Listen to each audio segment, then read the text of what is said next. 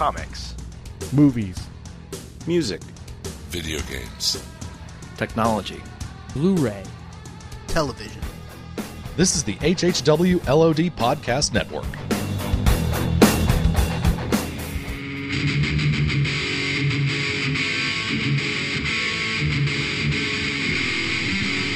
You're listening to the Jersey Shore Podcast.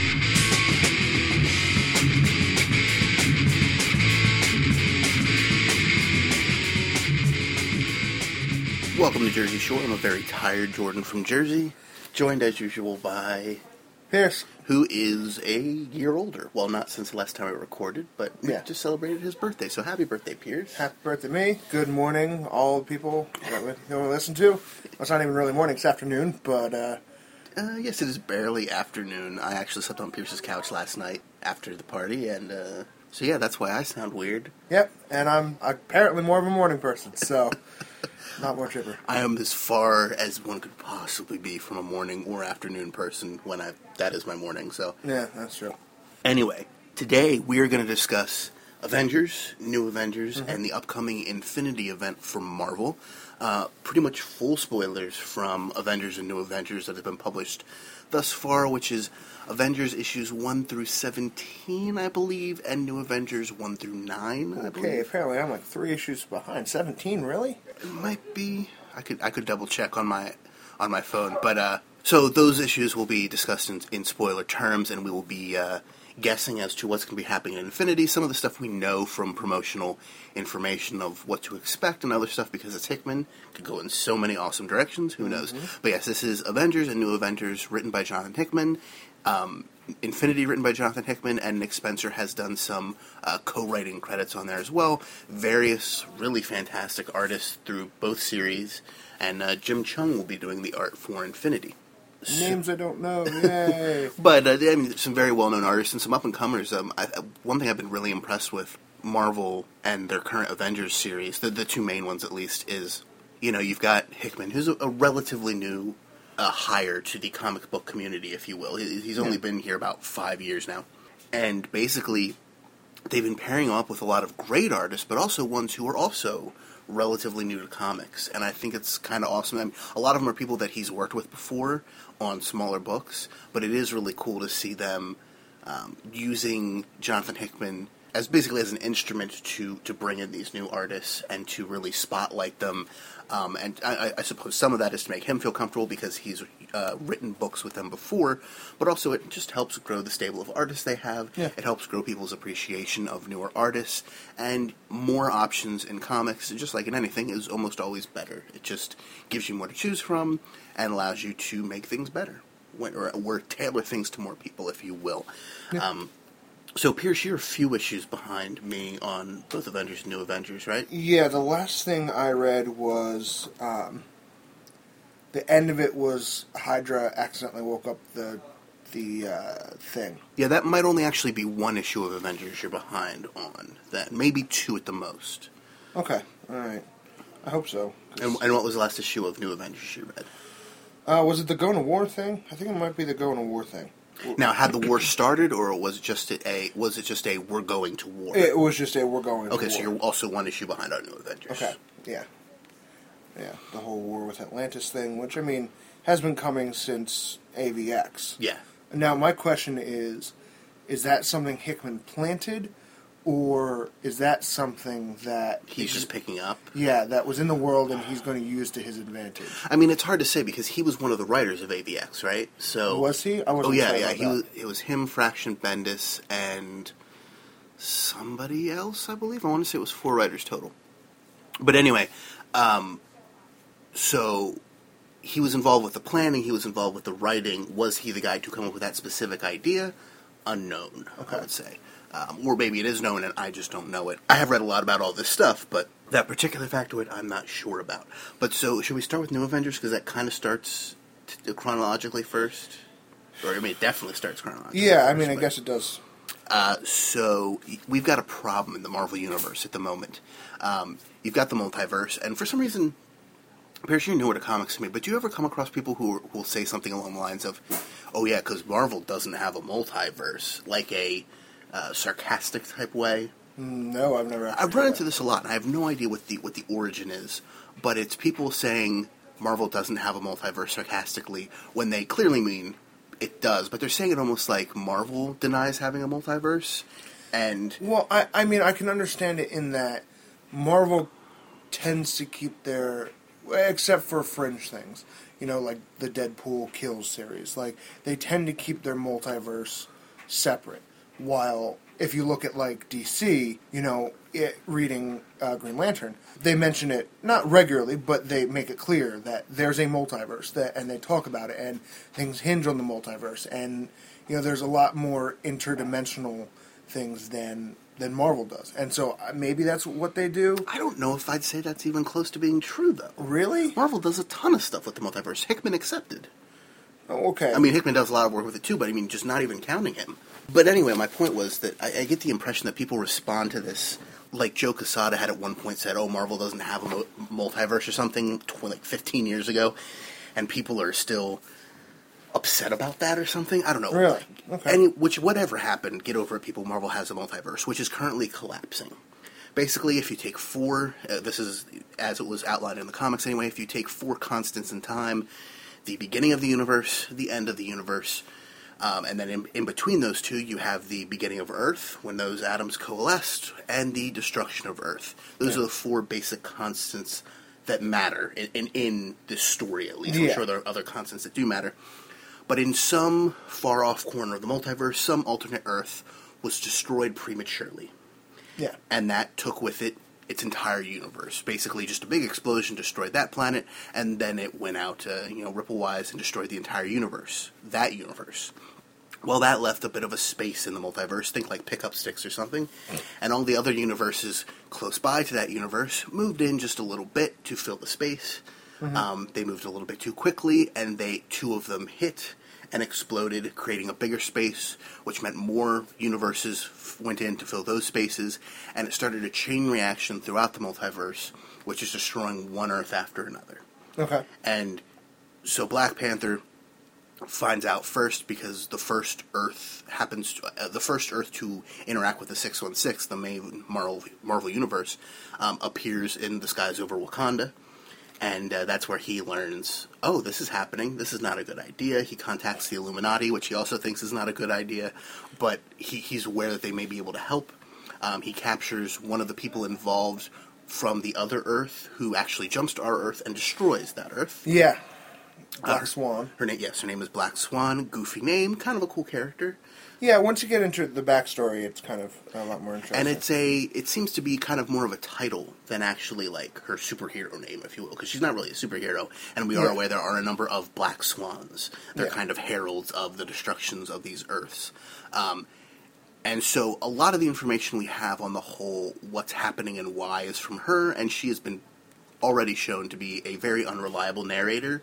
She is giving her version of the way she understands it, which may be filtered through her own motives of um, some type of weird religion involving the, the Great Destroyer. Uh, uh, Great Destroyer, what is yeah. his name? Alum Rel- I- Relau or something like I don't know something you know something foreign sounding, not in like a nationality thing. No, but like, like, clearly a, a, like non-English, alien yeah. name or something. Um, and so the information I just gave you is from her. So some of it may may be proven to be not true. All of it could be proven to not to not be true. But so far, it actually seems to be pretty much on the money. The the reasoning why maybe not, but what what is actually happening does seem to be uh, to follow that. So Earths have been have been appearing uh, in the sky over our Earth, or at least the Marvel six one six Earth, um, all throughout New Avengers. The Illuminati, which has been keeping it secret, no one knows about it, has been showing up and finding various ways to stop the incursions. Because basically, what happens is another Earth appears over the sky of your Earth, and you have a very short period of time to do something. Because if those two Earths touch, they will both be destroyed. So your options are, well, one you could destroy the other Earth, but that's genocide, Yeah, well, or I mean, planicide, if you will. Um, or you could one time they tried using the Infinity Gauntlet to push the other Earth away in space and time, which destroyed five of the six Infinity Gems, which Yeah. is a big deal. destroyed in air quotes because it's Marvel and it'll, never be gone forever. I'm but- sure they can be rebuilt or something, but in other words, it was a big deal. Yeah. So Which which I'm I'd be curious to figure out because I mean the last time we saw the Infinity Gauntlet was another Hickman thing. Um, was with Doom. well, that was not our Infinity Gauntlet. That was a different Infinity Gauntlet. Oh, that was a different Infinity, Infinity Gauntlet. Gauntlets only work in their own native universe. Yeah. and he was in a different universe using it, so it's. I thought he was in a space between universe, and I thought that would be like in flux as to what would work in there. No, I believe he went through a gate into his own universe. Into a completely created one. Okay. but no, the last time we saw the Infinity Gauntlet was in New Avengers number three when they used it and it destroyed Yeah, of the six yeah. gems. I just I didn't know if like the one that uh, Doom was using was the same thing. no, and technically he had two. Only Oh, one he? was was being used in the universe he was in, but All right, so I'm now realizing I am two issues behind on Avengers. on Avengers. So Okay. last I read was uh, 14, and then there's 15 and 16. That sounds right.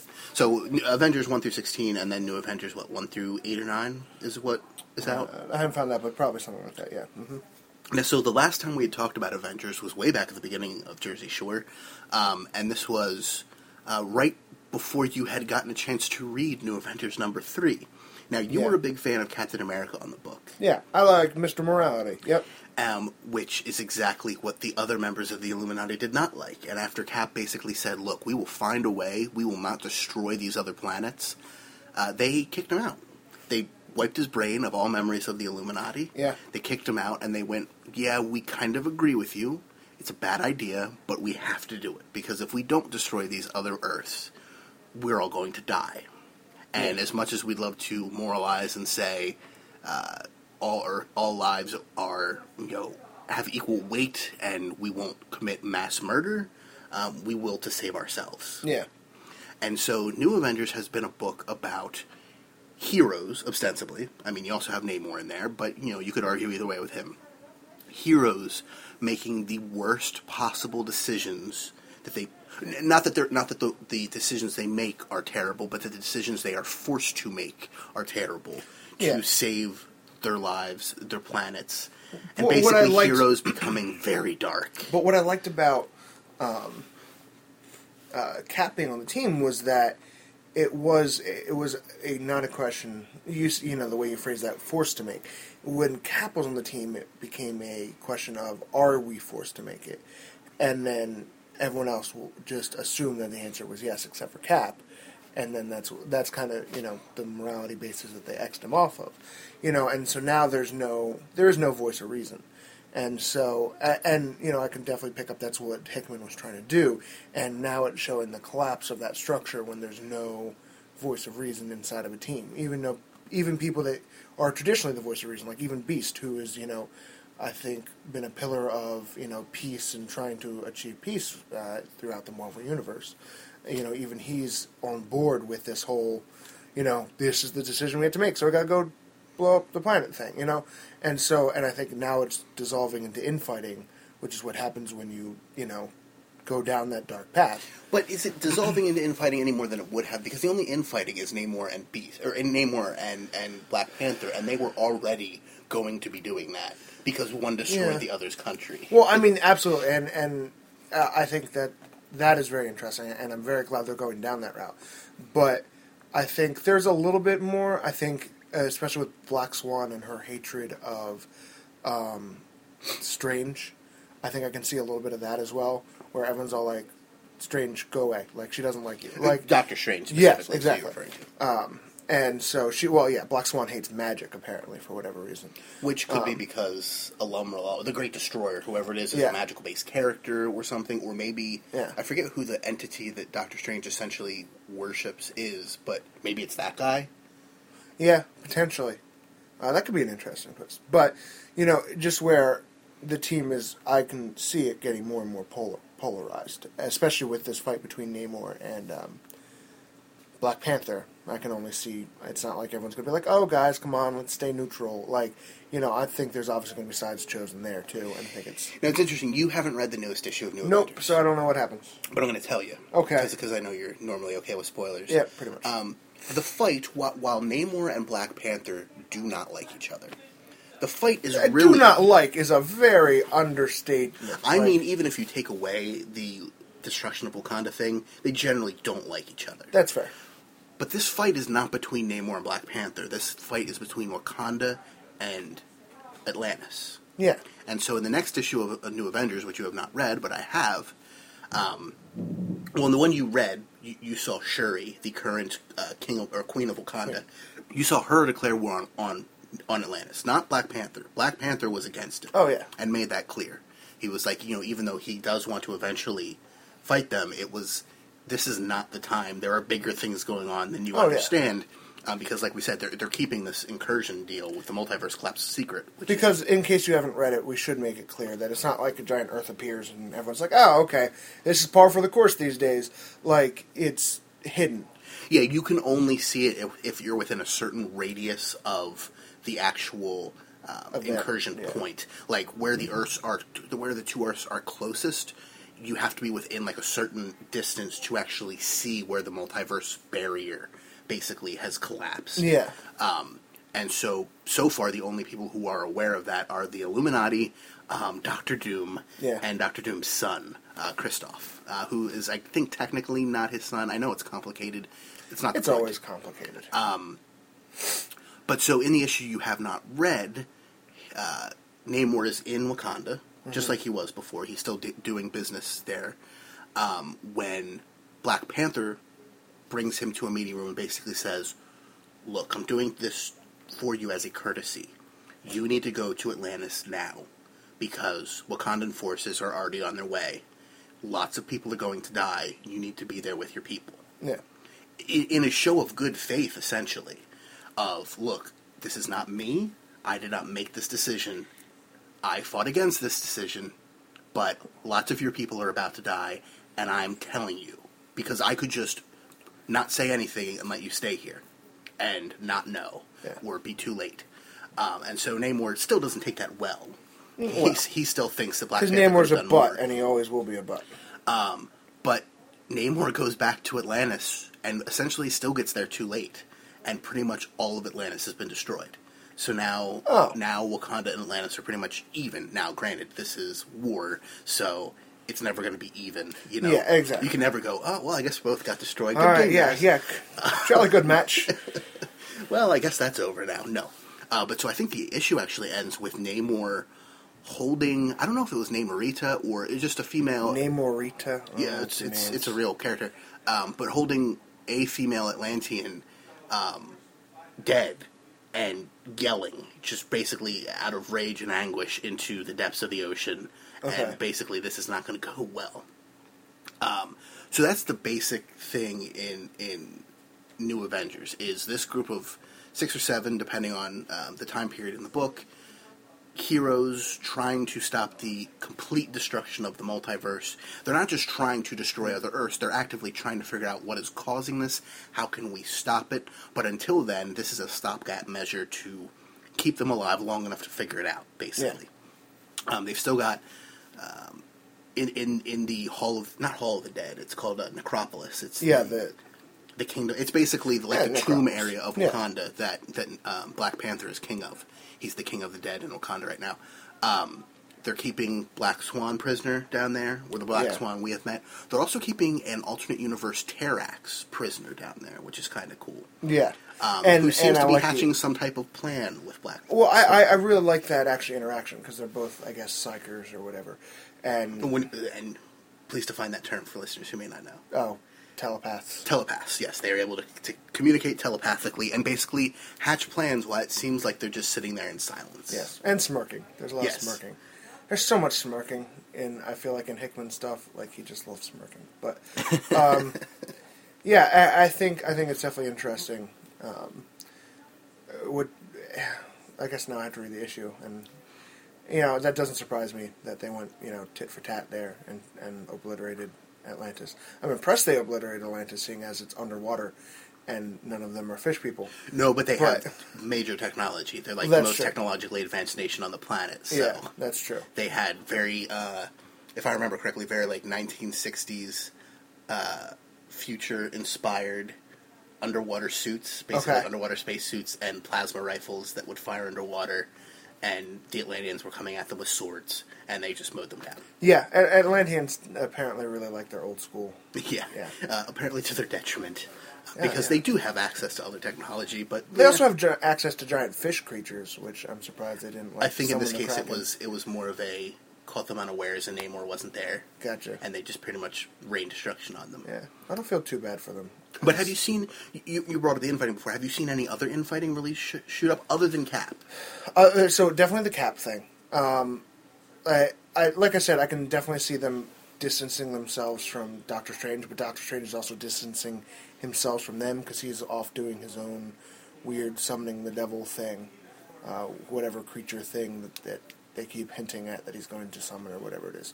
Um, so I, I definitely just see them, um, and you know, Reed and Tony, uh, you know, are kind of peas in a pod and get along. But other than that, like I just see the team not even infighting, I guess, as much as it's team dissolvement, and everyone's kind of being pulled in different directions.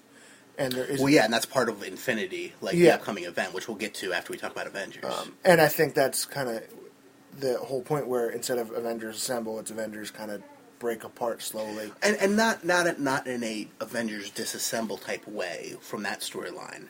This is just more of a they're being called in other directions and have to deal with other things while at the same Yeah. time want to stop this. And they're not really Avengers. Like despite the Yeah, being called true. the New Avengers, this is the Illuminati. Yeah, I mean, I think that's fair to say that both Avengers and New Avengers are not really Avenger books. They're just Well, Avengers is. I mean, yeah. that's a, that is a team of Avengers. that is a team of Avengers. But- Whereas I'm saying, like, if you take that quote of uh, Bruce Banner's quote in the Avengers movie, "We're not a team, we're a time bomb." Yeah. That really applies to New Avengers. That's they're true. not a team; they're a time bomb.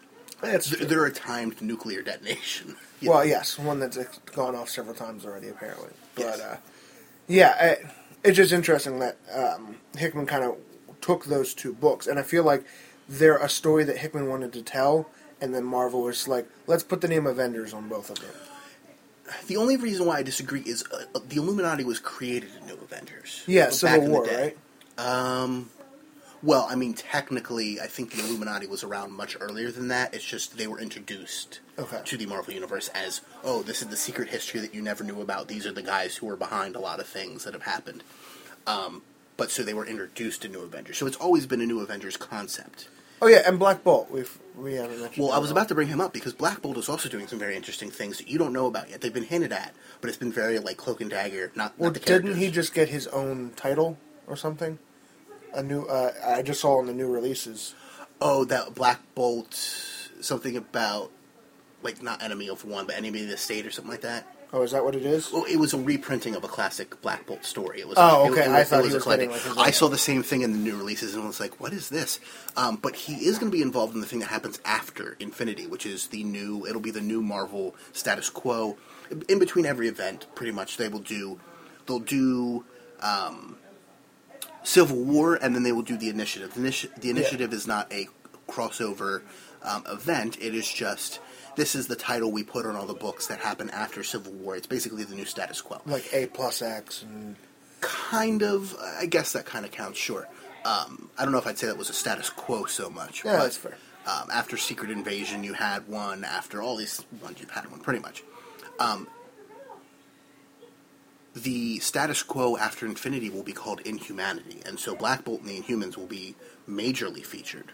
Really? And that is that is being set up right now in New Avengers, an issue I've not read. Like I said, they've hinted at it, but they haven't really given specifics as to what is happening. And basically, um, Black Bolt had his, is having his uh, brother or brother-in-law. I don't actually know off the top of my head. I think brother. the dog. No, no, no. Uh, Maximus, the man. Oh, okay. He's been having him build some devices, and we haven't really known what they were. Devices, yeah. And we still don't fully know what all of them are, because, like I said, there's plural. One of them was this basically pocket dimension where Black Bolt can speak without causing Oh, that be disruption. nice, yeah. Because basically, it's a universe that has no tone, no uh, sound tone. So because there or no, no pitch specifically. Okay. So because there's no pitch, he can speak without complete destruction. So it's basically like a meeting room where he can take place and like fully speak and not just and not communicate yeah, and not have his or- wife do all the talking. I feel like I feel like that's a like a relationship commentary in that. Yeah, well, I mean. Medusa's a big deal character. Yeah, she is. But um, so that's one of the things. The other thing involves a what looks like a missile that we know is housing the Terrigen Mists. Which the Terrigen Mist, for anybody who doesn't know, with the Inhumans, basically it's the thing you get exposed to that mutates you into a full blown Inhuman. Okay. It does not affect normal humans. So, like, if this were to be launched to Earth, let's say, it would not, or, or let's say Fallout hit Earth, which Yeah. seems to be what the direction they're going with is going to be. It would not mutate a normal human. It probably wouldn't really have any effect. But what what seems to be the setup from the different promotional materials they put out is um, Pierce and I both being raised in the church when at least when I was younger, and now Pierce still currently. You're familiar with the term Nephilim. Yes. A Nephilim would have been basically there are a few very weird um, references in like Genesis where oh yeah there's that time when angels and demons would go down to the planet Earth and uh, have offspring with humans before God was like no no that's the bad idea. So Or, or I mean, the basic concept of demigods. You know. yes, and that's essentially what they were was you had a race of people called the Nephilim Yeah. who were half angel or demon, half, spiritual human. being, half yeah. mhm. and they were giants, they were various things. Basically, what seems to be the setup of inhumanity is fallout from this device, whether intentionally or unintentionally, is going to hit Earth. And there are a lot of humans who are half human, half inhuman on Earth. Probably unknowingly, like it goes way back in their Yeah. genetic code. And when they are hit by this Terrigen Mist fallout, all of a sudden you're basically going to have Mutants Mark II a whole new breed of people who um, will have powers suddenly, will not know how to use them, will be outcast by humanity, but will be super powerful. But will they be accepted by the human Inhumans? Will they be accepted by the humans? Unlikely on the human front. Unknown. Will they the be accepted front. by the mutant front? Yeah, that's another thing. So it's going to be like this whole new That's faction. that's interesting because I I um, um what's it called? Um, I've been reading the the Uncanny X Men series, and that's pretty much the the premise of what's been going on already. Is that you know after AVX you have this whole new wave of mutants already, and you know AVX is actually doing a pretty good job of, of doing the whole revolution thing and and you know trying to start all that. And um, so I think that'd be really interesting if you added a third dimension to that, not only the human mutant kind of war going on, but the human inhuman mutant war, and how that would be portrayed. Because that could be very interesting. Yeah, so we don't know. Like that's literally what I've said so far. Is pretty much all we know. It's going to be a big deal. It's going to be the new status quo after Infinity. How it happens, why it happens, the exact ramifications we don't know. But that's about all we do. So let's jump back. Um, that happens after Infinity. Let's Yeah. hap- jump back over Infinity to Avengers proper.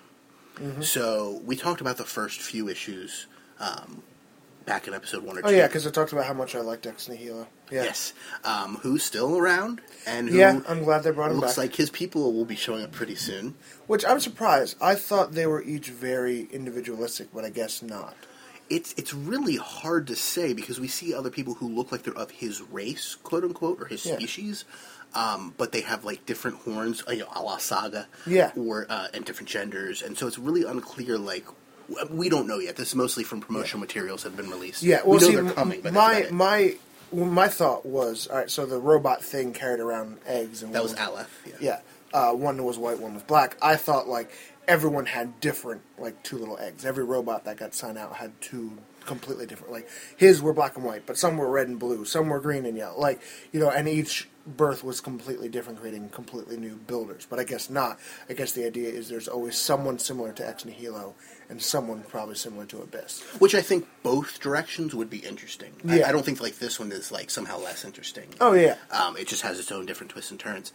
But so we had already talked about, you know, uh, these these uh, evolutionary pods get launched from Mars. The Avengers go up to find out, hey, what's going on? They fight Ex Nihilo and Abyss and Aleph. They get their butts handed to them, basically. Um, Cap assembles a whole giant group of Avengers. They assemble. They go back to rescue the Avengers who are still trapped there, um, and they take them down pretty handily the Avengers take down the aliens pretty handily. Yeah. And, and Ex Nihilo, who you like and so do I, Yeah. not a villain. He's just kind of he's kind of above everything. and and yeah, I think that's kind of why I like him is that he's not. he's I- cosmically aloof, if you will. Yeah, I, I tend to not like villains as much unless they have that really added dimension where they're not truly evil. Like that's why I've always liked Magneto. I think he, I would say he's my favorite villain, other aside from Venom, but that's a completely different story. But like Magneto has a, he's not evil. Despite the fact he created a group called the Brotherhood of the Evil Mutants, mutants, which in my opinion was just really bad PR. Yeah, that's just a bad name choice. But like it was the '60s. Yeah, yeah, exactly. You know, so it really wasn't. You know, what I like about Magneto is, I mean, he's not evil as much as, you know, he and Xavier are trying to pretty much achieve the same thing, but completely different routes. And that's kind of what I like about Ex Nihilo is that he's not evil. He has his own thing that he's doing, and it's not a bad thing that he's doing. In, in his in his mind, he's here on Mars to send Earth a gift, a gift Yeah. of advanced evolution, and you should be happy. It's going to wipe you out, but it's going to bring your planet to the next level. Aren't you excited? Yeah. No, we're not. And once he has that explained to him, he's like, "Okay, so I won't do that. He's like, fine, fine, I'll stay on Mars, fine. I'll, I'll evolve Mars instead. This should be fun. It's my own little playground." He's basically a kid playing Minecraft. yeah, that's really Um, what it is. And he's yeah. he was kicked off one server, but he was given his own server. So. All the people in that one server really didn't like him, so So after all the stuff we discussed uh, several episodes ago, back in like episode two, they leave Ex Nihilo on the moon, and I guess Abyss is there too. Mars, Mars. Oh yeah, yes, Mars, not the not the moon. And they take with them Adam. So Adam was this uh, kind of prototype, next evolution generation human Yeah. that Ex created. They bring him back to Earth. They leave everybody else on Mars, all the all the uh, builders and such. I guess they're not technically builders; they're creations of creations of the builders, but they're part of that league Yeah. Ex mm-hmm. Nihilo and Abyss, leave them on the moon to continue with their evolutionary stuff, but on Mars. I keep saying the moon, but on Mars. Yes, Mars. Basically, let Mars be your playground, create whatever you want there, leave Earth alone.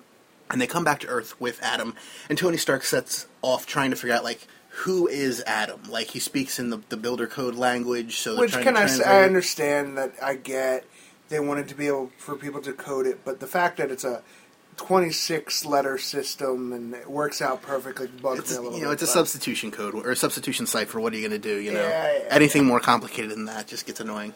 So Tony Stark's trying to figure out who Adam is, what Adam's abilities are, what he means for the human race. Meanwhile, uh, we have I think we were in the middle uh, of those issues coming out that were about Hyperion and Smasher and Captain Universe, like introducing them. Yeah, Captain Universe being uh, what's his name's God. That's a whole thing. Yeah, but she's the universe. She is the embodiment of the universe. Yeah. That's what the power cosmic is, uh, essentially. So we, we're introduced to them. Um, we, we kind of start to go out to the different sites on Earth where the evolution bo- uh, bomb pods from Mars had landed. They try to contain them, quarantine them, but they find some new species there, including some like children type things Zebra children. that uh, Hyperion essentially adopts. And th- there's a couple cool issues about them. Yeah, I gotta say that that issue with Thor and Hyperion is probably my favorite issue. The well, there was there was a two parter. Is that what you're referring to? Yeah, I guess it was a two. Well, I mean, there's there's other characters there too, but where the High Evolutionary shows up and there's dinosaurs and the Savage yeah, Land and stuff. Yeah, well, that, that's not my favorite. I think my favorite part is is the whole idea, because the children are, are self sufficient, right? They they never get tired. They never have to really eat. Like, you know, they never have to really drink. They're just they just go. And They don't even and have and to go. breathe necessarily. Yeah, as far as we exactly. They can, they just go and go and go. So they're trying to figure out like what is the deal with these Yeah, and, and? Stark's like, you know, goes to Hyperion, and Thor's like, hey, you guys are like gods, and they're more or less like gods right now. So why don't you know show them the ropes and stuff like that? And I really like that because it's just these two guys who aren't aren't omnipotent, but you know are probably two super super powerful. super powerful. Two of the more powerful members on the team, and they're just talking about what that's like. And uh, the the line that really sticks out to me the most, uh, Hyperion at one point goes, you know, it's the responsibility for those that have everything to look around and see that those are those who are in need. And and I really like that line. Um, and I think that's when Hyperion really grew on me as a character. Is you know these two are I don't want to say genuinely selfless because I mean Thor's known to you know just want to go smash and And drink, and yeah. womanize and you know et cetera et cetera. But you know it definitely shows a lot of heart in these two issues where their responsibility they've taken on the responsibility of since they are never in need to look to others and and, and that's you know oh, we talked before about Superman, and that's what I admire about him, and you know, just stuff like that. It's the responsibility of those with everything. So, and that's I think why it was definitely my favorite issues. You know, high evolutionary and all that weird stuff aside. Well, I thought that was kind of fun. That was that was particularly fun. because it was it was Thor and Hyperion, Spider Man, Spider Woman, and Hawkeye. I believe were the main guys. There might have been Falcon yeah, as well. yeah, well, yeah, Hawkeye and Spider Woman doing you know whatever. But basically, all of them trying to take different groups of the of the zebra kids and teach them various lessons. Yeah. and how those different lessons did or did not work or Yeah, crossed exactly. over was pretty fun. Hawkeye, Spider Man, you know, are just Spider-Woman. Spider Woman, sorry, are just lounging in the sun, you know, in their bathing suits, and they're like, "Shouldn't we be teaching these kids?" And Hawkeye's like, "Yeah, whatever, I don't care." And they're like climbing and falling down mountains and stuff, you know. Spider Man teaching them combat and never to trust anyone Because this is the uh, Doc Ock Spider Man. yeah, unfortunately, Oh, I thought I thought it worked pretty well. it, it did work well, but it, I, it's just he's t- he's tiring on me. Oh, see, I'm, I'm just. Did you read the most recent uh, Superior Spider-Man issue with uh, uh, Spider-Man attacking Shadowland and the Kingpin?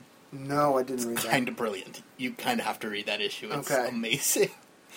It is so ridiculous. It's hilarious. Spider-Man has minions now and giant robots, and is essentially the most efficient evil superhero ever. Really? It's kind of awesome. okay. all Yeah. right.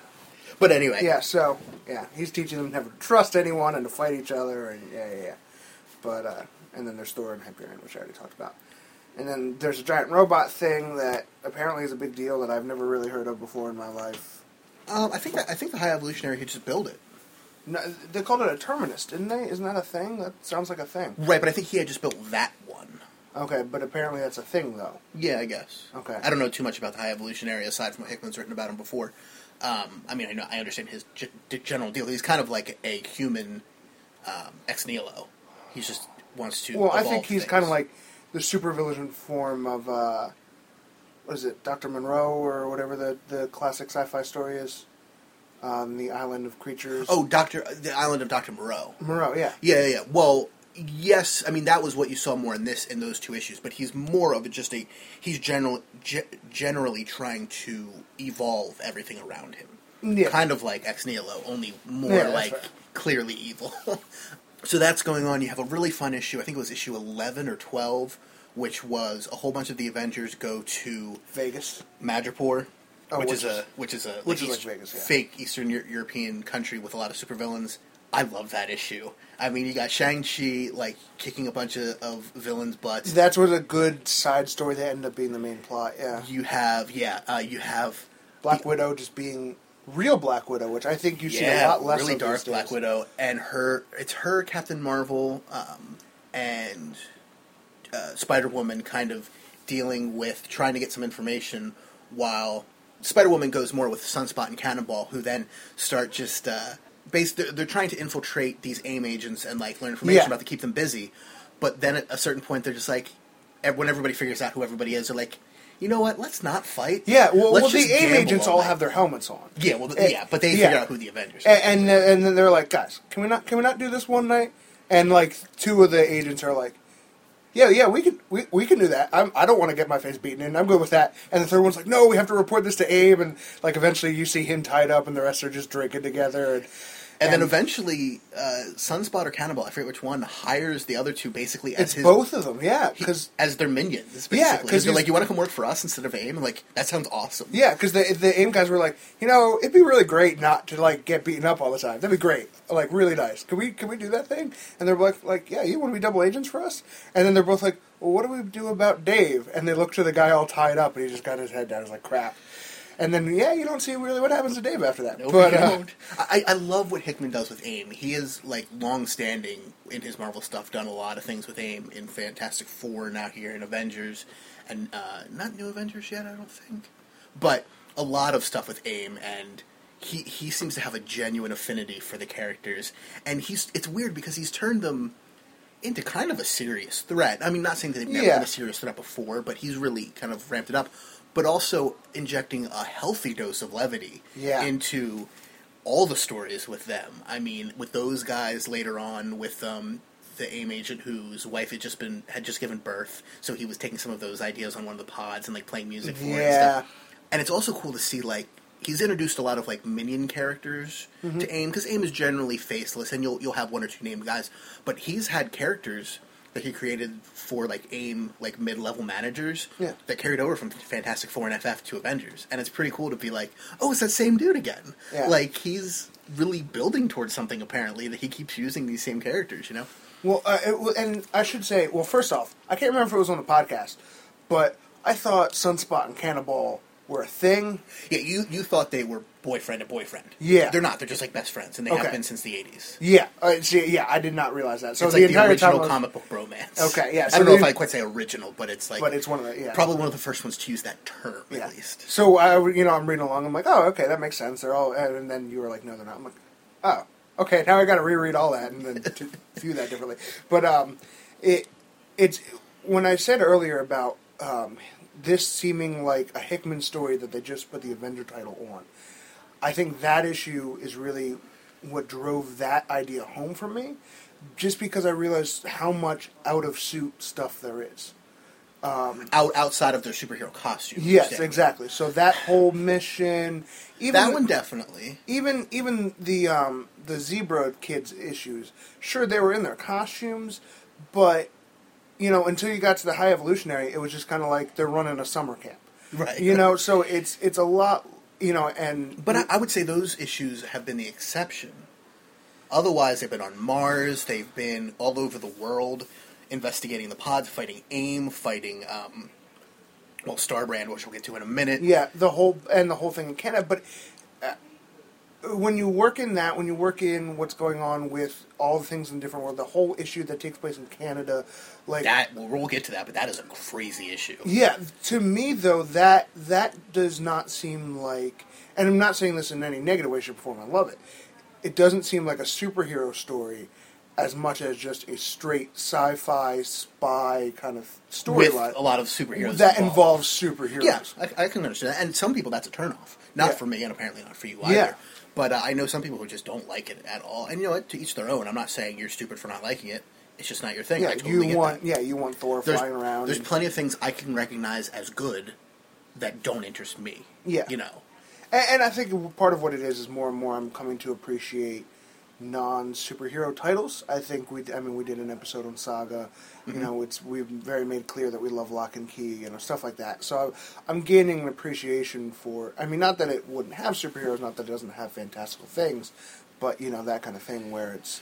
You know, more side, more outside the costume kind of stuff, which is also one of the reasons I like Invincible is how much outside the costume Right. stuff is in that. But I mean, Well, it's, it's weird, you know, it's a slight tangent here, but I do find it interesting when people complain that Hick, people will complain, at least on Reddit and various message boards, and this is certainly not. people complain on Reddit. I'm saying this is not certainly not exclusive to like people only complain because lots of people really like it. But a common complaint I see is that Hickman doesn't do characterization. It's all big plot stuff and no character stuff. And first off, I mean, I categorically disagree. I mean, there's a lot of big Yeah. plot stuff, but for me, one of the things I really love about Hickman is what it would take most writers a hundred words to say in terms of characterization. Like hundred to, to to get across a part of a of a person's character, it would take most authors, let's say, hundred words. Hickman can get that same amount of characterization across in ten, and that's something I really appreciate. So it doesn't always look like there's a lot of character stuff going on, but it's there. And See, I I agree with your premise. I disagree slightly with with that point in that if I had never read any of his Fantastic Four run, and my only exposure to Hickman was this Avenger series, and I don't know if I mentioned this to you before, like this seems all character development right now. Like we're certainly a lot of fifteen issues in, and sure, there's definitely been plot stuff. Major plot stuff as well, But issues four to twelve were pretty much just character stuff, Mm-hmm.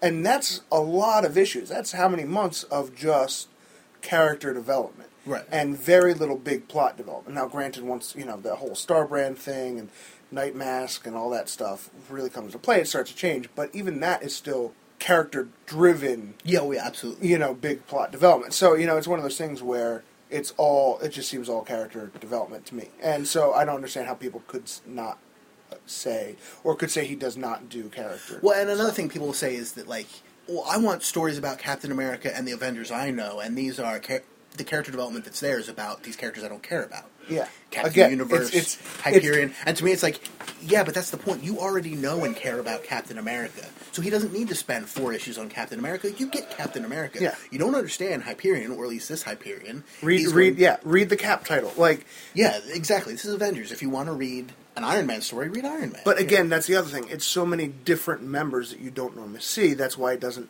feel. And even you can say the exact same thing with the new Avengers. Granted, you know the Illuminati is a you know Much concept cast. is a much smaller. But my point is, it's something that's existed in the new Avengers before.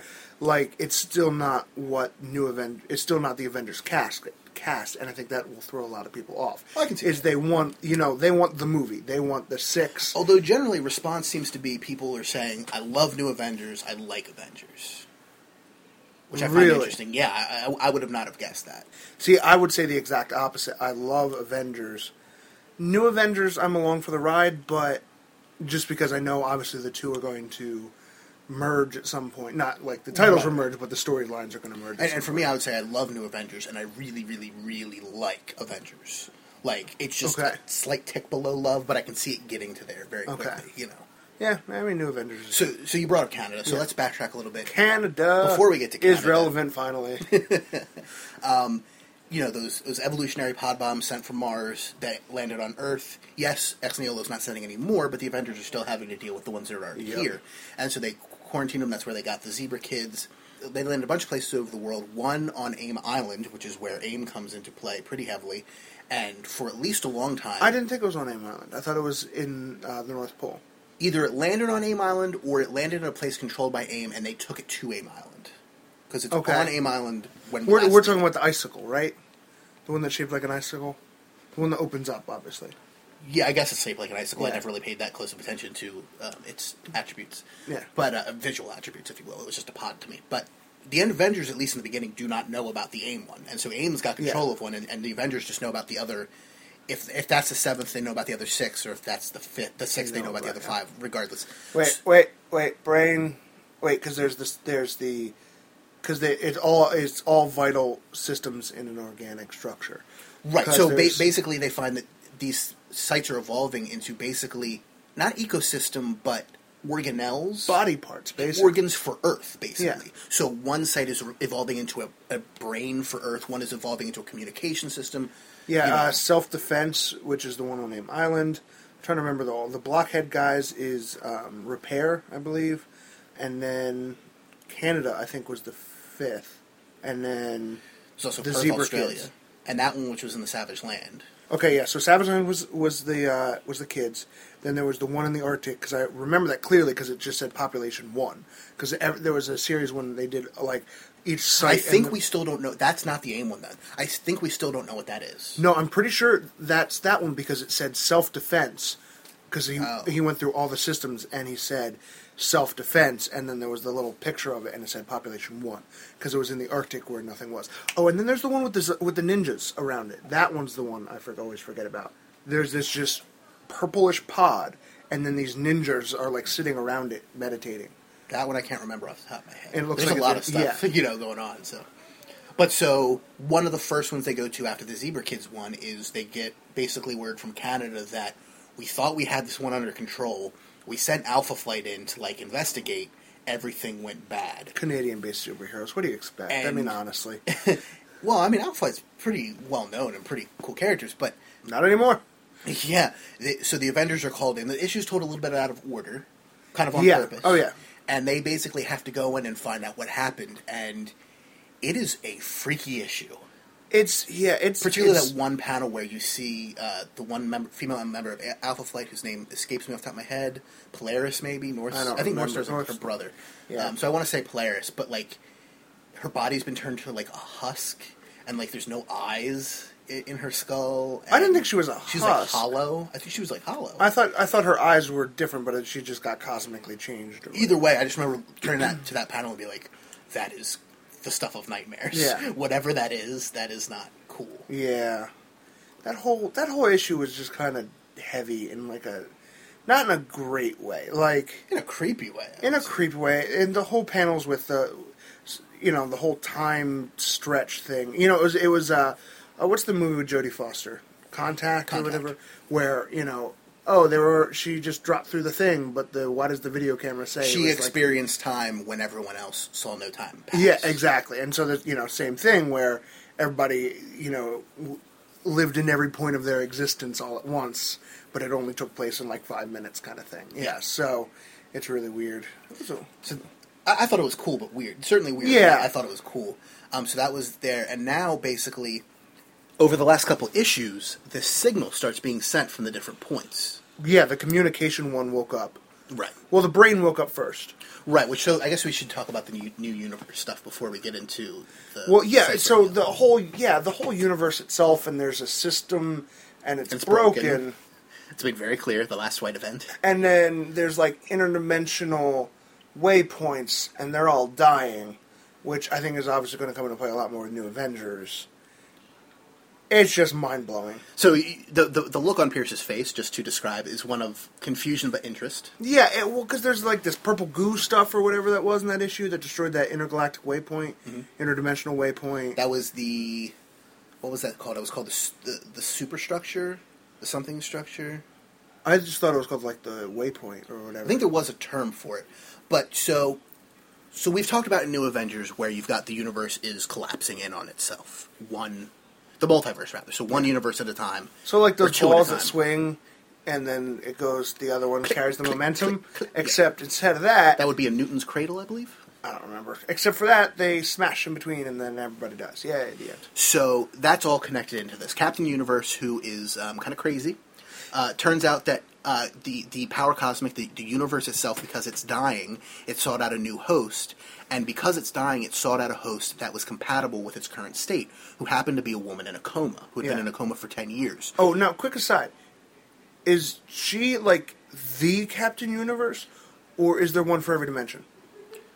As far as I know, Captain Universe is like a universal, like a, a multiversal constant. She okay, so Like- she is the representative for the entire multiverse. It's, it's basically yes, the power of the universe in general. Okay. The multiverse in general is Captain Universe. As far as I know, I don't think we've ever seen an alternate universe Captain Universe. Okay, But that power, the power cosmic, the Yeah. suit, if you will, which is the embodiment of the universe, travels from host to host. Spider-Man has been Captain Universe at one point in a What If story, I believe. I believe it was a What If story. Aunt May was. Um, no, no, Cap- no. Spider-Man was in the Six One Six for a while. Oh, was he? Yeah. Um, and it was, Was the same that- costume. was he that just had during- a web Oh, okay. uh, pattern on his chin. was this during the I need a different identity, so I'm going to be a, a golden guy that flies around the city? No, this was 80s, I believe, in the 80s. Okay, Yeah. all right. This was not during the, the Slingers or Stingers period. I don't know with Prodigy that was so weird. Prodigy, uh, was Prodigy. There was a shadow based one. There was a Beetle type one. I a forget. beetle type. Yeah, but there were several. Anyway, um, that's a little bit before our time. Well, in, ter- in terms of reading comics, I know about it, but not a ton.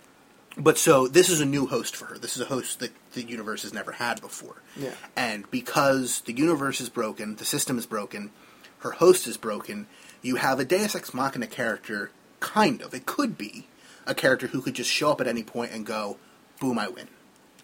But Hickman's way around that is to basically have it where her moments of saliency Are about pie. Are few and far between, and often about pie. So th- the dessert, not the mathematical. Yes. uh, Although I'm con- fully uh, expecting it to have like a key role in something. I would not be surprised. That would be a very Hickman thing to do. Um, but so she doesn't show up and just fix things normally. It's happened a couple times, and it's usually been somewhat minor stuff plot wise. I mean, she did like fix a city at one point, but it wasn't like saving the Avengers' lives. It was just she saved the lives of a bunch of people. Um, but so she's made it very clear. that you know, she's made it clear what's happening in New Avengers to some of the other characters, not the Illuminati and all that, but just that there's a problem in the universe. Things are going bad. Yeah, I don't think. Yeah, because I'm about to say. I don't think she's made anything clear at all. she's made things somewhat clear to us as readers. I don't think anyone other than Tony Stark has really been able to pick up on most of the stuff, and that's only because he already had a large piece of the puzzle. Yeah. Everyone else is just kind of like, so this woman's crazy, except for Shang Chi, who's like, I was about to say he, he calls also her kind mother. of. He's Yeah. like very cool with you know helping her through her trauma. You mean Bruce Lee wannabe? Well, that's essentially who the character was designed to be. Yeah. So Tony's working with Adam, that guy they took from Mars, the new evolved human, trying to figure out what his deal is. And he thinks he's worked out that the guy's name is Blackveil from the, the Builder Code. Well, at one point, Captain Universe, in one of her rare moments of saliency and clarity, comes in and goes, uh, "You're close. it's actually Black Ma- or Night Night Mask." Mask. Not Black Veil and Night Mask. Same amount of letters, two similar words. Like Melody Pond and River Song. Yes, very very similar. Actually, I, I would not be surprised if that was a covert Doctor Who reference. Yeah, on it might be. I don't know if he's a Who fan or not. I'll have to ask him sometime. Which, which I mean, obviously, since this will come out later, tomorrow, tomorrow is a big day. Tomorrow, as we record this, um, they're going to apparently be announcing the Twelfth Doctor. Yep. So- so internet, prepare your butt. Well, you, you already know by the time you hear this, um, so you'll be ahead of us. But anyway, Night Mask. That's a huge deal to some readers. Yeah. I'm guessing not to you, just Nope. reading the name. Do you know if I say the term New Universe or New Universal, do those things mean anything to you? I mean, they made the Ultimate Universe, but other than that, no. Okay, so in before either of us was born, Pierce, I believe in 1986, there was this thing that Marvel released called New Universe. It was a whole new line of books that existed separate from the 616. As far as I know, they didn't stop the 616. This was kind of like the Ultimate Universe in that it was just happening simultaneously. And the idea behind the New Universe, as I understand it, was this was going to be a world much more closer to the real world. You know, the, the Marvel 616 compared to like say a DC universe is already close to the real world. It's more- yeah, mhm. but it, there's still a lot of crazy things. It's still very much like New York's a crappy place to live because it's getting taken over every other week. yeah, yeah. But I mean, it's got real cities. It's not Metropolis and Gotham and Star City or whatever. Um, Yeah.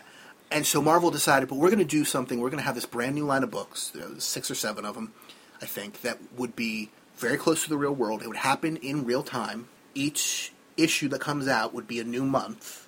Like, and there'd be several books, but each each issue would take place in the month it came out. Okay. And so there would be realistic aging of the characters.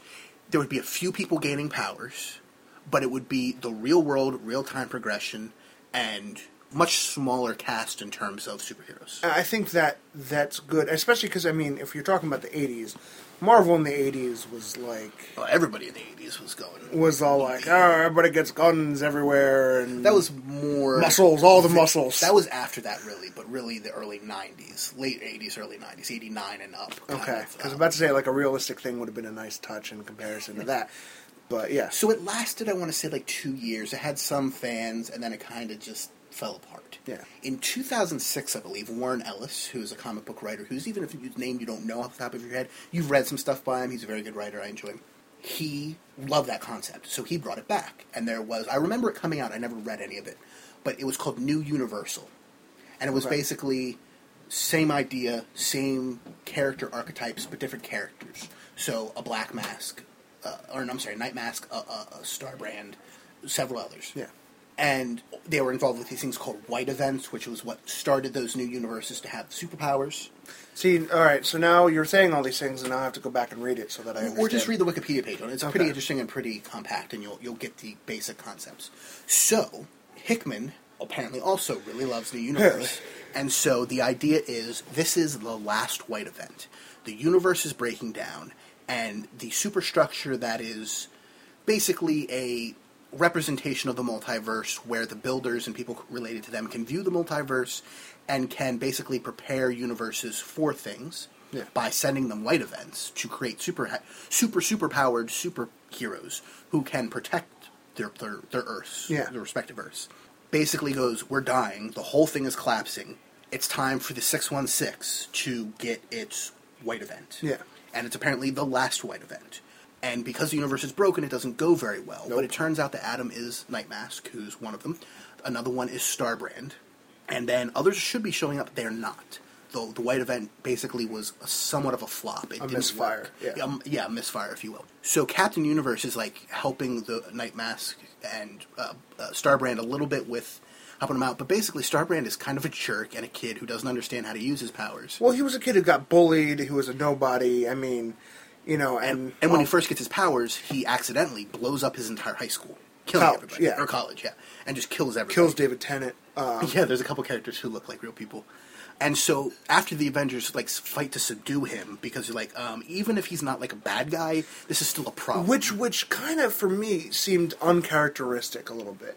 There's this kid naked in the middle of this giant burning lava crater. crater. Like, you know, I expected Cap's response to be a little bit more like, That was a common complaint I saw. Although I felt more like the kid was very antagonistic. oh, the kid, the kid was was a butt. so super powerful that they didn't really have the ch- they, they couldn't really take the chance of letting him get the drop on them. Yeah, but I mean, th- uh, my thing is like, all right. So granted, he he clearly showed his, you know, how big of a butt he was, you know, and you know he launched the Hulk into space, blah blah blah blah blah, you know. But my thing is like, I see a kid in the middle of a smoking crater, I don't instantly think, yep, that kid purposely made that giant crater to kill everybody. Well, I, like, don't, I don't think they thought he purposely did it. Just that because he doesn't know how to control his powers, it likely will happen again. We've got to stop this now. Yeah. You know, because big things are happening all across the world. We don't have time for this. Yeah. You know. Which and can I say I, I do admire and I this was probably in his um, Fantastic Four run, but I think he has a realistic impression of. All right, so I admire that Spider-Man always, wa- well, I mean Peter Parker always wanted to keep everyone alive, and so when I really started reading Spider-Man, it was Spider Island. He, you know, everybody lives. You know, I finally get to do what everybody lives. And Spider-Man's mantra for a Um, while now has been nobody dies. yeah, exactly. Hickman just kind of recognizes that that's not going to happen. He takes a very pragmatic approach to superheroes. Yeah. Especially the smart ones, like we talked about with New Avengers, where it's guess what? Sometimes you have to do terrible things to save lives. You know. And Yeah. you don't have to like it, but you do have to do it, or everyone dies. And Yeah. it's your fault for not doing the terrible thing. Yeah. And it's it's it's it's meant not to be an easy decision, but it's meant to be realistic in this world of capes and tights and multiverses and white events. Yeah. You know. And see, and so I think that's why, honestly, I hope Hickman's writing does have an impact. Like it changes the status quo for what the Marvel universe, the direction they're going. I agree. So I think that would be a really nice change. I mean, not away from striving for everybody lives, but just you know, it's not every two issues is going to be you know, oh, someone's attacking the city, yeah, I beat them, yeah, everybody's happy every day, Right. you know. But yeah, There's so- been no issues so far of someone's attacking the city where you've got to stop them. There has been there. There was the High in- Evolutionary, in which the you can count. but in the terms of supervillains, and even he was like, he was getting involved with what they were, what they were already doing. Like there Yeah. hasn't been any, any issues of we've got to fight the supervillain now because he's got an evil plan. Yeah. it's been the plot is happening, and sometimes supervillains get involved, and sometimes we have to fight people, but it's more part of this larger. it's thing. it's it's Kirkman esque A little bit, which, yeah. which I like, and you know I always reference Invincible because I think it's still my favorite, even though it's gotten really dark. Um, you know, just the whole there is an overarching storyline. There's no one or two shot issues. It's a story, and then they work people in, which I admire when people do that. Right. So, and now with Infinity, which we'll get to in a few minutes, eh, Which I know- I Thanos know is coming about. in, so ooh, there's going to be some. And now, granted, not with the Avengers so much, but with the Marvel Universe and with his story, there's going to be like big time supervillains. One of the biggest time supervillains for the Marvel Universe. But so Tony Stark had been building this Dyson sphere, Dyson sphere rather, around the mm. sun. Um, I think it's best involved vacuum with the, ever. What? It's involved with the um, the new Avengers multiverse thing. Isn't that why he was building it? Yeah, that was so. In New Avengers, everyone was all like, "All right, uh, we're all going to build our best way to go kill all the planets. Ready, break." Yeah, so his was And this his Dyson was sphere the around the sun yeah. to like harness the power of the sun. Well, I, I thought it was like I thought it was like a ring around the Earth that reflected the sun. Well, it's around the, the sun that's reflect can reflect that light. I think it was designed so he could like use it as basically a target, a directional weapon. Okay, see, I thought it was more close to the Earth as opposed to the sun. Pretty sure it's directly around the sun, built around there. But anyway, he takes they take Starbrand and Nightmask up there to basically Well, well, first the two of them go to this different dimension. they go to Mars. No, they go to the. Remember where I talked about that that waypoint place that got eaten by the pink goo Well, that's right. They do go there for. They go there first, and that's when uh, Universe shows up, and she's all like, "Do you want my help or no?" Because or do you just want pie? Yeah, because it's gonna suck. You'll get pie. It's gonna suck though. And they're like, okay, fine, we want your help. And then they get arrested, and then they go to prison, and then And so it's not. I mean, yes, it's a prison, but it's It's basically prison. we're going to put you here because we're we're aware, and you are now aware as well. You can't control your powers. Yeah. And to keep everyone safe, we're going to put you far away from Earth for now. Yeah. Until you can learn to use your powers. yes, And so Adam Nightmask goes with him to be like, "I'll help you learn your powers." And I don't know if you've read those issues where they were working on that in the Dyson Sphere. no, I'm I'm t- yeah, I'm two issues behind. So, So they're they're working on that in the Dyson Sphere, and then eventually they're like, "Well, your powers are pretty much you don't fully understand them, but you understand them enough to be able to control them." Yeah. So they go to Mars. So now they're on Mars with Ex Nihilo and, Okay. and Abyss, and they're like, "Hey, Dad, what's up? Let's uh, let's find out, or at least Nightmask is. Let's let's uh, let's figure out what we're gonna do next." So this heads us into Infinity. Yeah. The pods. This is still in Avengers, but the pods start communicating. We talked about this before. Yeah. Um, they're trying to communicate at least. They're trying to communicate between each other, but a lot of them are, are quarantined, so it's becoming a problem, including the one on AIM Island, which they don't know about. and so every time the signal goes out between them, all power on Earth cuts out for like eight seconds. Yeah, yeah, I forgot about Planes are falling out of the sky, nuclear plants are going into meltdown, etc. You know, big problems all across the world because the power keeps cutting out for eight seconds at a time while these pods try to communicate with each other. And really, it seems the linchpin is the one on AIM Island because that one's being like completely shielded from the signal. Mm-hmm. Until we mentioned this before, the one Aim agent who recently his wife recently had a kid, and he was talking about Yeah. how his wife would, would play music for the for the baby in utero to like garner a response from him. He's like, so I thought maybe I could do the same thing, and so he recorded the signal and he played it to the pod. Yeah. At which point the pod opens, something comes out and destroys everyone and escapes AIM Island Oh, but he just had a kid. and heads to one of the other sites where, well, he's still alive because he's talking. Well, I don't know if that one's still alive. Actually, he might be dead. Anyway, the the Avengers at the various sites like trying to stop like these giant block-headed things that have evolved, and like basically Yeah, they're just- weird. They're, they're kind of cool. I, I love their design. It's very Greek. Um, they, they just make me think of the blockheads from uh, freaking what's it from called? Gumby. Gumby. in a way, yes, I can see that. They also remind me of the the Living Tribunal, which we have not talked about yet, which is big. That's a major spoiler. But the Avengers are like tr- oh, going around trying to like keep everything in order when all of a sudden this kind of vaguely destroyer-looking robot, the destroyer from Thor, okay. comes rocketing out of AIM Island towards them and knocks them all out. Oh, really? Like completely takes them out, and that's where the last issue pretty much ends off. AIM is like, we're going to go back and get our baby back, get our toy back, and the Avengers are laid out unconscious in, I think maybe Perth, but one of the one of the sites that the pods landed in.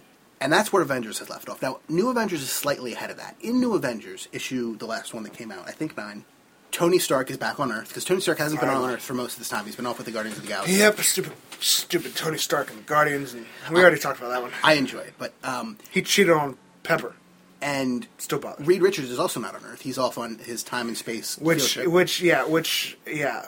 using Uh, um, basically a, a hologram to like communicate with Earth. no, he's physically there. No, he's not. Sometimes he is. It's made pretty clear this last issue that he's not.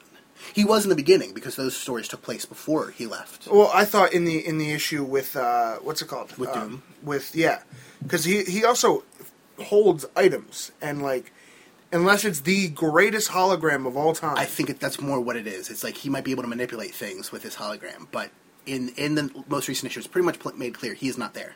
okay. He is not there because he's talking just to Tony. And while he wouldn't give Doom a straight answer, he did. He was talking to Tony. And so Tony's back, and he's like, "So, how was your trip into space?" And Tony goes, "It was interesting. I'll tell you about it later." And you get a one-page cutaway to Tony flying past the moon. I did I did see that because when I just looked at Comixology, that was like their preview page with the Watcher.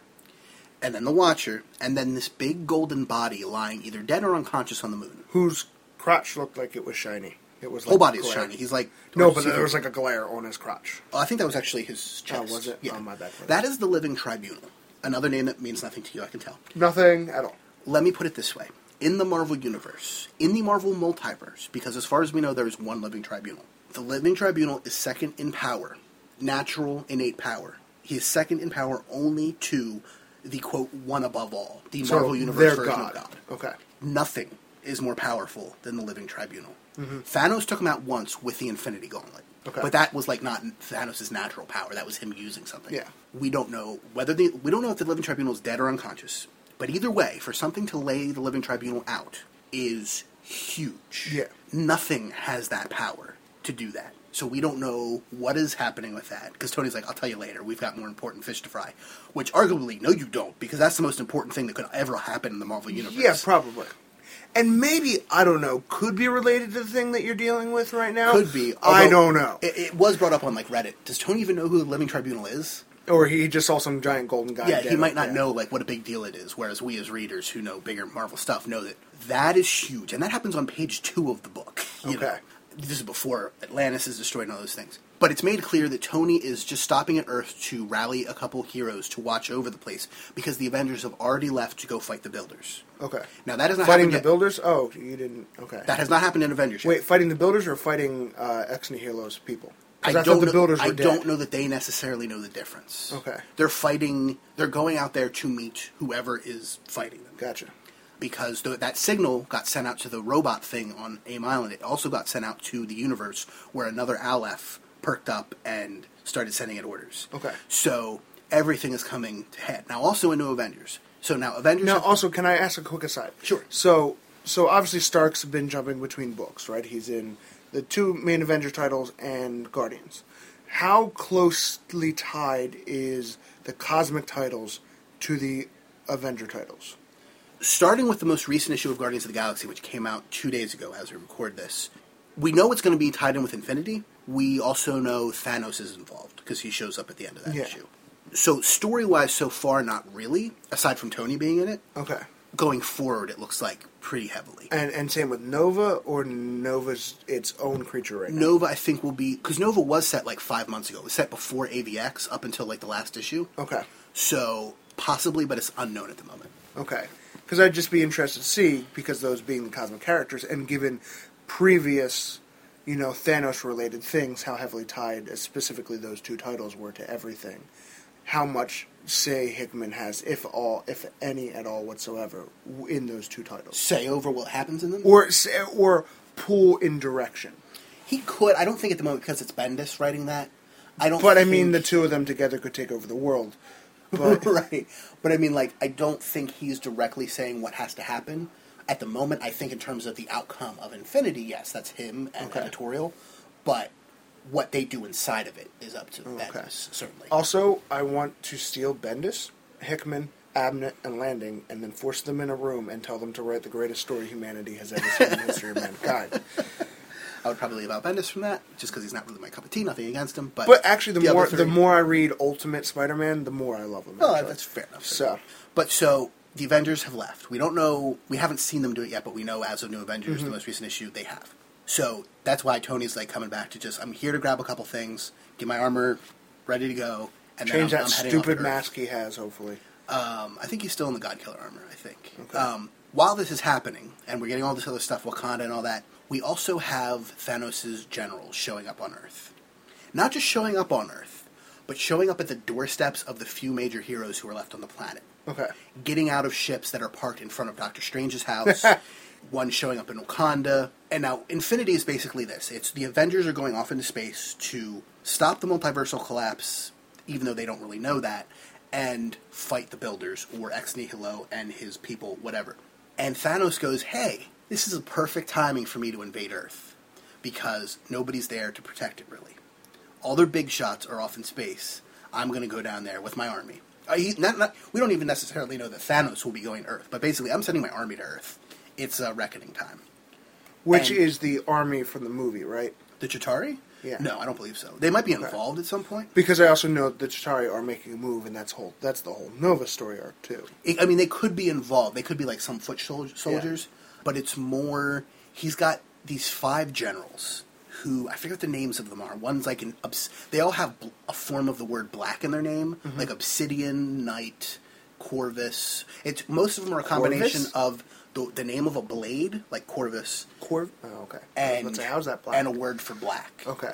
But there's five of them. They're pretty cool. Their designs have been released online, and that's Okay. how you know, like, when one of them is showing up in Doctor Strange's front yard, big things are going to happen. So that's going to be Infinity. It's going to be a fight all across the universe, with the Avengers not even being home to stop the destruction. The Guardians are getting involved. I be- want, I want. There's something that I realized, and I want it. I want it more than anything. I want a Thanos Galactus fight. that could be kind of cool. Thanos is not, or uh, Galactus is not currently in the six one six. Where is he? He's in the Ultimate Universe. Oh, why? after um, Age of Ultron. There was the whole crack in the space time continuum, and he got sucked into the six one six. That's the whole hunger storyline that's happening right now. Is Galactus the Galactus swarm from the Ultimate Universe, and the Chitauri, I believe, attacking the Ultimate Universe. Oh, Yeah, big deal. oh. but I want him to fight Thanos. Well, I'm, I'm sure it has happened at some point, or it could happen again. Yeah. just not right now. but I want it so Um, badly. so there's going to be a new series called uh, Mighty Avengers, which will be popping up. Which is which will to be Hickman. No, he's not writing it. Um, Okay. they- I think they'll be introduced in, in Infinity, but they spin out of that. But it's not going to be written by him. But it's Luke Cage, Okay. Ronin, Superior Spider-Man, a couple others that will be like basically the guys left behind on Earth who defend it while the the, the Avengers are off planet. So we don't know a whole lot about that. Um, I'm not going to be buying it. I don't think. I'm only buying the two main ones because they're Hickman. Yeah. And while I do like some of the characters on there, and it's actually a very nicely diverse cast, a lot of racial minorities, a lot of female characters, and so I, I appreciate that and would like to support that. I just really don't want to add another book, especially another teen book when. I'm already reading so many. But that's about what we know about Infinity. Um, it's look, it's shaping up to be awesome.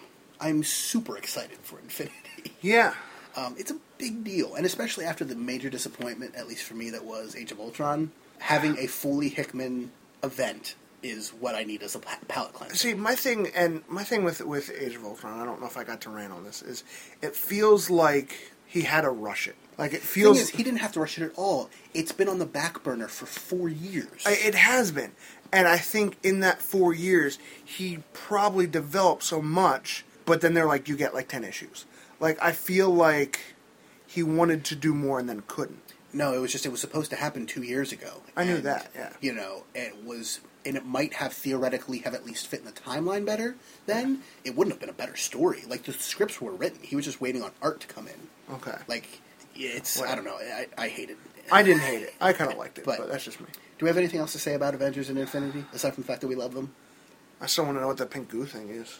Yeah, I'm, I'm interested to see. I mean, Hickman is one of those guys. If you've never read his Fantastic Four FF run or any of this other stuff, he plays the long game. Oh, yeah, absolutely. You will have clues and hints and side conversations where you're like, I understand the gist. I don't understand how this fits. Yeah. But if you stick with it long enough, eventually all those pieces coalesce and everything retroactively makes 100% sense. And you're like, that was the most amazing thing I've ever read. Yeah. So far. Could he let us down? Absolutely. But so far, his track record has been one of build slowly, and then when the levees break, it is the, one of the coolest things you've ever seen. And I think I said before, like, he is either a genius far beyond my comprehension or a dude who has no idea what he's doing and But just, just really lucky. yeah, just puts together random elements that really seem to work, um, but that are just so far above people's heads. So, yeah, so I think that's all I got to say. So, All right, uh, this has been Jersey Shore. I'm Jordan from Jersey. I'm Pierce from Jersey. Have a good week. Bye.